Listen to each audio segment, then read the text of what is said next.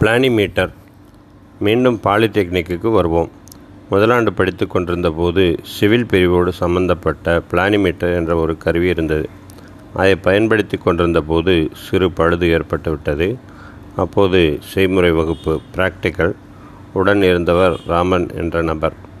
இதை சொல்வதற்கு இரண்டு பேருக்கும் பயம். எனவே இருவரும் அதனை பெட்டியில் வைத்து மூடி அதன் இடத்தில் வைத்துவிட்டு வந்துவிட்டனர். பின்னர் அதை பார்த்த உதவியாளர் பேராசிரியரிடம் சொல்ல அவர் ஜியாவையும் ராமனையும் வரச் சொல்லி அனுப்பினார். இருவரும் போவதற்கு முன்பே பேசிக்கொண்டு எங்களுக்கு தெரியாது என்று கூறிவிட்டனர். அது சிறிய பழுது என்பதாலும் இருவரும் நன்றாக படிப்பவர்கள் என்பதாலும் ஒன்றும் சொல்லாமல் விட்டுவிட்டார் பேராசிரியர். முதலாண்டு படிக்கும்போது திடீரென கால் மூட்டுகளில் வீக்கமும் வலியும் ஏற்பட்டது ஜியாவுக்கு. நடக்க முடியாத அளவுக்கு கூட சில சமயங்களில் வழியால் அவதிப்படுவான்.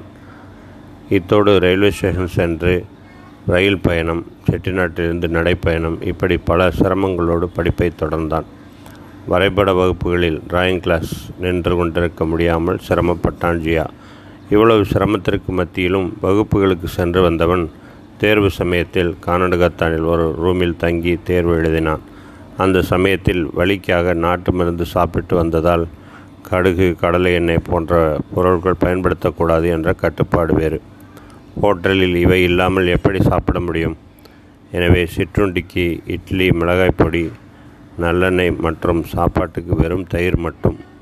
இவ்வாறு அந்த பத்து நாட்களும் கழிந்தன. அவ்வாறு சாப்பிட்ட நாட்டு மருந்தால் தான் அந்த வீக்கம் வலி குறைந்து நலம் பெற முடிந்தது. புதுக்கோட்டை ரயில்வே ஸ்டேஷன் பின்புறம் உள்ள திருவப்பூர் திருவப்பூரில் ஒரு பகுதியில் இருந்தார் அந்த வைத்தியர். உள்ளே சாப்பிட மருந்தும் வீக்கத்துக்கு பத்து போட ஒரு சூரணமும் கொடுத்திருந்தார். முட்டை வெள்ளைக்கருவில் அந்த சூரணத்தை குழைத்து காலுக்கு பத்து போட வேண்டும்.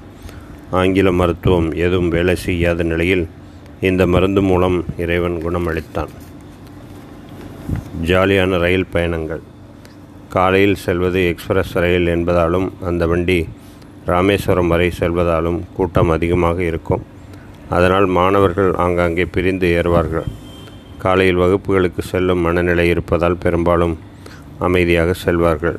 மாலையில் திரும்புவது காரைக்குடியிலிருந்து திருச்சி செல்லும் பேசஞ்சர் ரயில் அதில் கூட்டம் அதிகம் இருக்காது. மாணவர்கள் ஒன்றாக ஏறி அமர்ந்து கொண்டு பாட்டு பாடுவதும் ஜன்னலுக்கு வெளியே கையை விட்டு ரயில் பெட்டியில் தாளம் தட்டி போட்டுக்கொண்டு வருவதும் தினமும் கும்மாளம்தான். ஜியாவுடன் ராமானுஜம் வடிவேலு மற்றும் சாம்பமூர்த்தி ஆகிய மூன்று பேரும் எப்போதும் ஒன்றாக இருப்பர். இந்த குரூப் அமைதியான நபர்கள். ராக்கிங் முதலாம் ஆண்டு மாணவர்களை சீனியர்கள் ராக்கிங் செய்யும் பழக்கம் இருந்தது. சிலர் பாட்டு பாட சொல்வார்கள். பேண்டின் மையப்பகுதியில் இடது கையை வைத்துக்கொண்டு வலது கையால் அடிக்கும் சல்யூட்டுக்கு என்ஜினியரிங் சல்யூட் என்று பெயரிட்டிருந்தனர். ஜியாவுடன் படித்தவர்களில் ஒருவரான ஸ்டான்லி என்பவரை ரயில் பயணத்தில் ராக்கிங் செய்தபோது பிரச்சனை ஏற்பட்டு கைகலப்பு ஆகிவிட்டது. பிரின்சிபல் வரை புகார் கொடுக்கப்பட்டு ஒரு வழியாக அத்தோடு ராக்கிங் தடை செய்யப்பட்டது. மேட்டுக்கடை. பள்ளிக்கூடத்தில் படித்தபோது பள்ளிக்கு அருகிலுள்ள மேடான பகுதியில் ஒரு கடை இருந்து அந்த இடத்துக்கு வெங்கலமேடு என்றொரு பெயரும் அந்த இடத்தில் மூன்று சாலைகள் சந்திப்பதால் மூன்று ரோடு என்ற பெயரும் உண்டு. மதிய இடைவேளையில் அந்த கடைக்கு எப்போதாவது சென்று வேர்க்கடலை பர்ஃபி அல்லது உருண்டை வாங்கி சாப்பிடுவது ஜியாவின் வழக்கம். சூப்பி கடை பாலிடெக்னிக் படித்தபோது ரயில்வே ஸ்டேஷன் அருகில் சுந்தரம் பிள்ளை என்பவர் கடை வைத்திருந்தார். சுந்தரம் பிள்ளையின் சுருக்கமே சூப்பி கடை ஒரு டீ பத்து பைசா மிக்சர் பத்து பைசா ஜியாவுக்கு தினமும் ஐம்பது ஐம்பது பைசா கொடுத்து போவார் அவரது அண்ணி.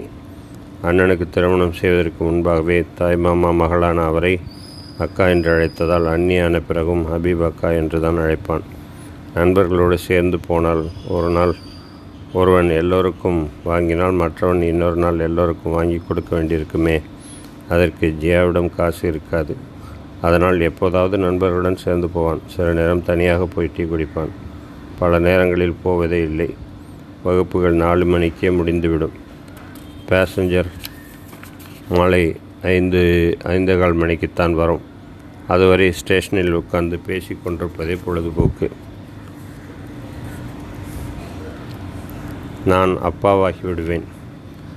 ஜியா மிக சிறுவனாக இருந்தபோது அவனது அப்பா ஊரணிக்காடு தற்போது ஊரணிபுரம் என்ற ஊரில் பெட்டிக்கடை வைத்திருந்தார்.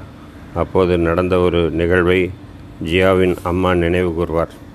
கடைக்கு பின்புறமே வீடு இருந்ததால் அடிக்கடி கடைக்கு வந்து விடுவான் ஜியா. அப்பாவிடம் பிஸ்கட் கேட்டு வாங்கி சாப்பிடுவான். ஒரு நாளில் ஒரு ஓரிரு முறைக்கு மேல் கேட்கும்போது அப்பா கோவப்படுவார். பிஸ்கட் இல்லை நீ வீட்டுக்கு போ என்று மிரட்டும் துணியில் கூறுவார். அப்போது ஜியா கூறிய வார்த்தைகளை அம்மா சொல்லி சொல்லி ஆச்சரியப்படுவார். அப்பா நீங்கள் இப்போ அப்பாவாக இருக்கீங்க நான் தம்பியாக இருக்கேன்.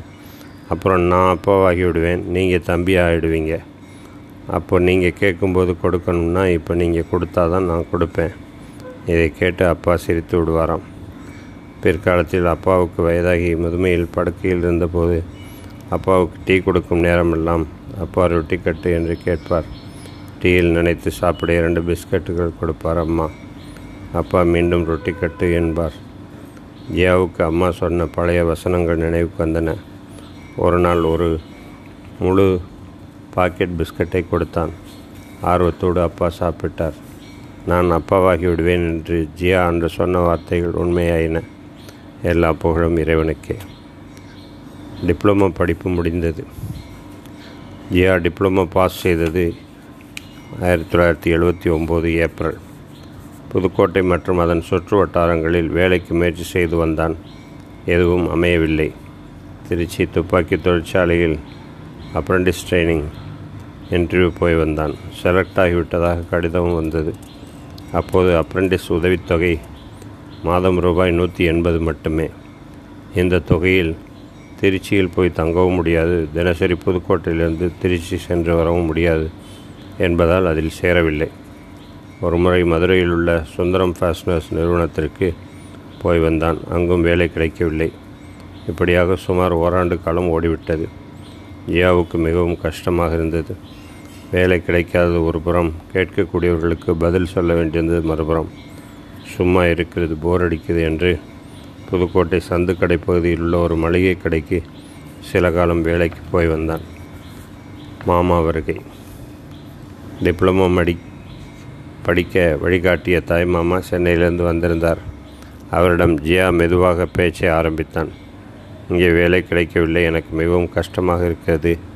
ஆகவே உங்களுடன் சென்னை வரலாம் என நினைக்கிறேன். சென்னை வந்தால் வேலை கிடைச்சிடுமா? முயற்சி பண்ணி பார்ப்போம். கிடைக்காட்டி பதில் ஒன்றும் சொல்லவில்லை. சரி வா மூணு மாதம் பார்ப்போம். வேலை கிடைக்கலன்னா திரும்பி வந்துடணும். இது போதாதா? ஜியா ஓகே என்று சொல்லிவிட்டான். ஒரு வழியாக சென்னைக்கு வந்தாகிவிட்டது. ஜியாவுக்கு படிப்பு முடிந்து பின் ஹபீபுர் ரஹ்மான் அவர்கள் மீண்டும் சென்னைக்கு சென்று அங்கே நைலான் பேக் தயாரிக்கும் கம்பெனியை நடத்தி வந்தார். ரெங்கி செட்டி தெருவில் இருந்த அந்த கம்பெனியில் அவர்களுடன் தங்க வைக்கப்பட்டான் ஜியா. இண்டு பேப்பர் பார்ப்பதும் வேலைக்கு முயற்சி செய்து கிண்டி தொழிற்பேட்டையில் ஒரு நண்பரை பார்க்க செல்வதும் என நாட்கள் கழிந்தன. கொடுத்திருந்த தவணை மூன்று மாதம் முடிந்துவிட்டது. வேலை கிடைக்கவில்லை. இருந்தாலும் ஜியாவை மாமா திருப்பி அனுப்பவில்லை. இதனிடையே அவர்களுடைய பேக் கம்பெனியின் எல்லா வேலைகளிலும் ஜியா உதவி செய்து கொண்டிருந்தான். தையல் மிஷின் ஓட்டுவது முதல் கொள்முதல் விற்பனை என எங்கு சென்றாலும் அவர்களுடன் ஒத்தாசையாக இருப்பான். அப்ரண்டிஸ் பயிற்சி. அப்ரண்டிஸ் பயிற்சி அளிப்பதற்கான வாரியம் அப்போது டி நகரில் உள்ள வடக்கு உஸ்மான் சாலையில் இருந்தது. அண்ணாமலை பாலிடெக்னிக்கில் பணியாற்றிய திரு முத்துசாமி சார் அவர்கள் அந்த அலுவலகத்தில் பணியாற்றுவதாக கேள்விப்பட்டு போய் பார்த்து வந்தான். அதன் பின் அடிக்கடி அந்த அலுவலகம் சென்று அப்ரண்டிஸ் பயிற்சியாவது கிடைக்குமா என்று விசாரித்து வந்தான். அவ்வாறு ஒரு நாள் சென்றிருந்த போது ஜியாவுக்கு முன்னால் நின்றிருந்தவரிடம் அலுவலக அதிகாரி தெரிவித்தார். மின்ட்டில் உள்ள பிடபிள்யூடி ஆஃபீஸ் ஆஃபீஸில் டிராயிங் ஆஃபீஸ் ஒரு அப்ரண்டிஸ் தேவைப்படுகிறது. நீ போகிறாயா என்று விசாரித்தார். அந்த பையன் அந்த இடம் எங்கள் வீட்டிலிருந்து அதிக தூரம் அதனால் எனக்கு அது வேண்டாம் என்று கூறினான். பின்னால் நின்றிருந்த ஜியா சார் அந்த இடம் நான் தங்கியிருக்கும் இடத்துக்கு மிக பக்கத்தில் இருக்கிறது. நான் அங்கே போகிறேன் என்றான். தம்பி அது டிராயிங் ஆஃபீஸ் நீ மிஷின் ஷாப் டெக்னாலஜி படித்தவன். யோசித்து சொல் அப்புறம் நாங்களாக அனுப்பியதாக சொல்லக்கூடாது என்றார். அதெல்லாம் சொல்ல மாட்டேன் சார். தயவுசெய்து அந்த வாய்ப்பை எனக்கு கொடுங்கள் என்றான் ஜியா. பதினைந்து மாதங்கள் வேலை இல்லாமல் இருந்தவனுக்கு அது மிகப்பெரிய பொக்கிஷமாக தெரிந்தது. ஒரு வழியாக அந்த ஆர்டரை வாங்கி கொண்டு வந்து மாமா மச்சான் எல்லோரிடம் காட்டி அப்ரண்டிஸ் வேலை கிடைத்து விட்டது என்று கூறி மகிழ்ந்தான். தம்புச்செட்டி தெரு பேருந்து நிலையத்தில் ஏறி மூன்று நிறுத்தங்கள் தாண்டி இறங்க வேண்டும். ஸ்டான்லி அரசு அரசு மருத்துவமனைக்கு எதிரே அமைந்திருந்தது அந்த அலுவலகம்.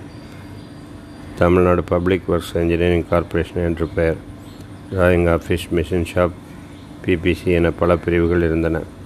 டிராயிங் ஆஃபீஸில் வேலை செய்து கொண்டிருந்த போது சில நாட்கள் கழித்து மிஷின் ஷாப்புக்கு டிரான்ஸ்ஃபர் செய்தார்கள். மிஷின் ஷாப்பில் சம்பத் என்ற ஒரு நபர் இருந்தார். ஐடிஐ படித்துவிட்டு அங்கு வேலை செய்து கொண்டிருந்தார். அவர் ஜியாவை பற்றி விசாரித்துவிட்டு டிப்ளமோ படித்துவிட்டு நீ ஏன் இங்கே வந்து கஷ்டப்படுகிறாய்? அசோக் லேலண்டில் ஆள் எடுக்கிறார்கள். அங்கு விண்ணப்பிக்க வேண்டியது தானே என்றார்.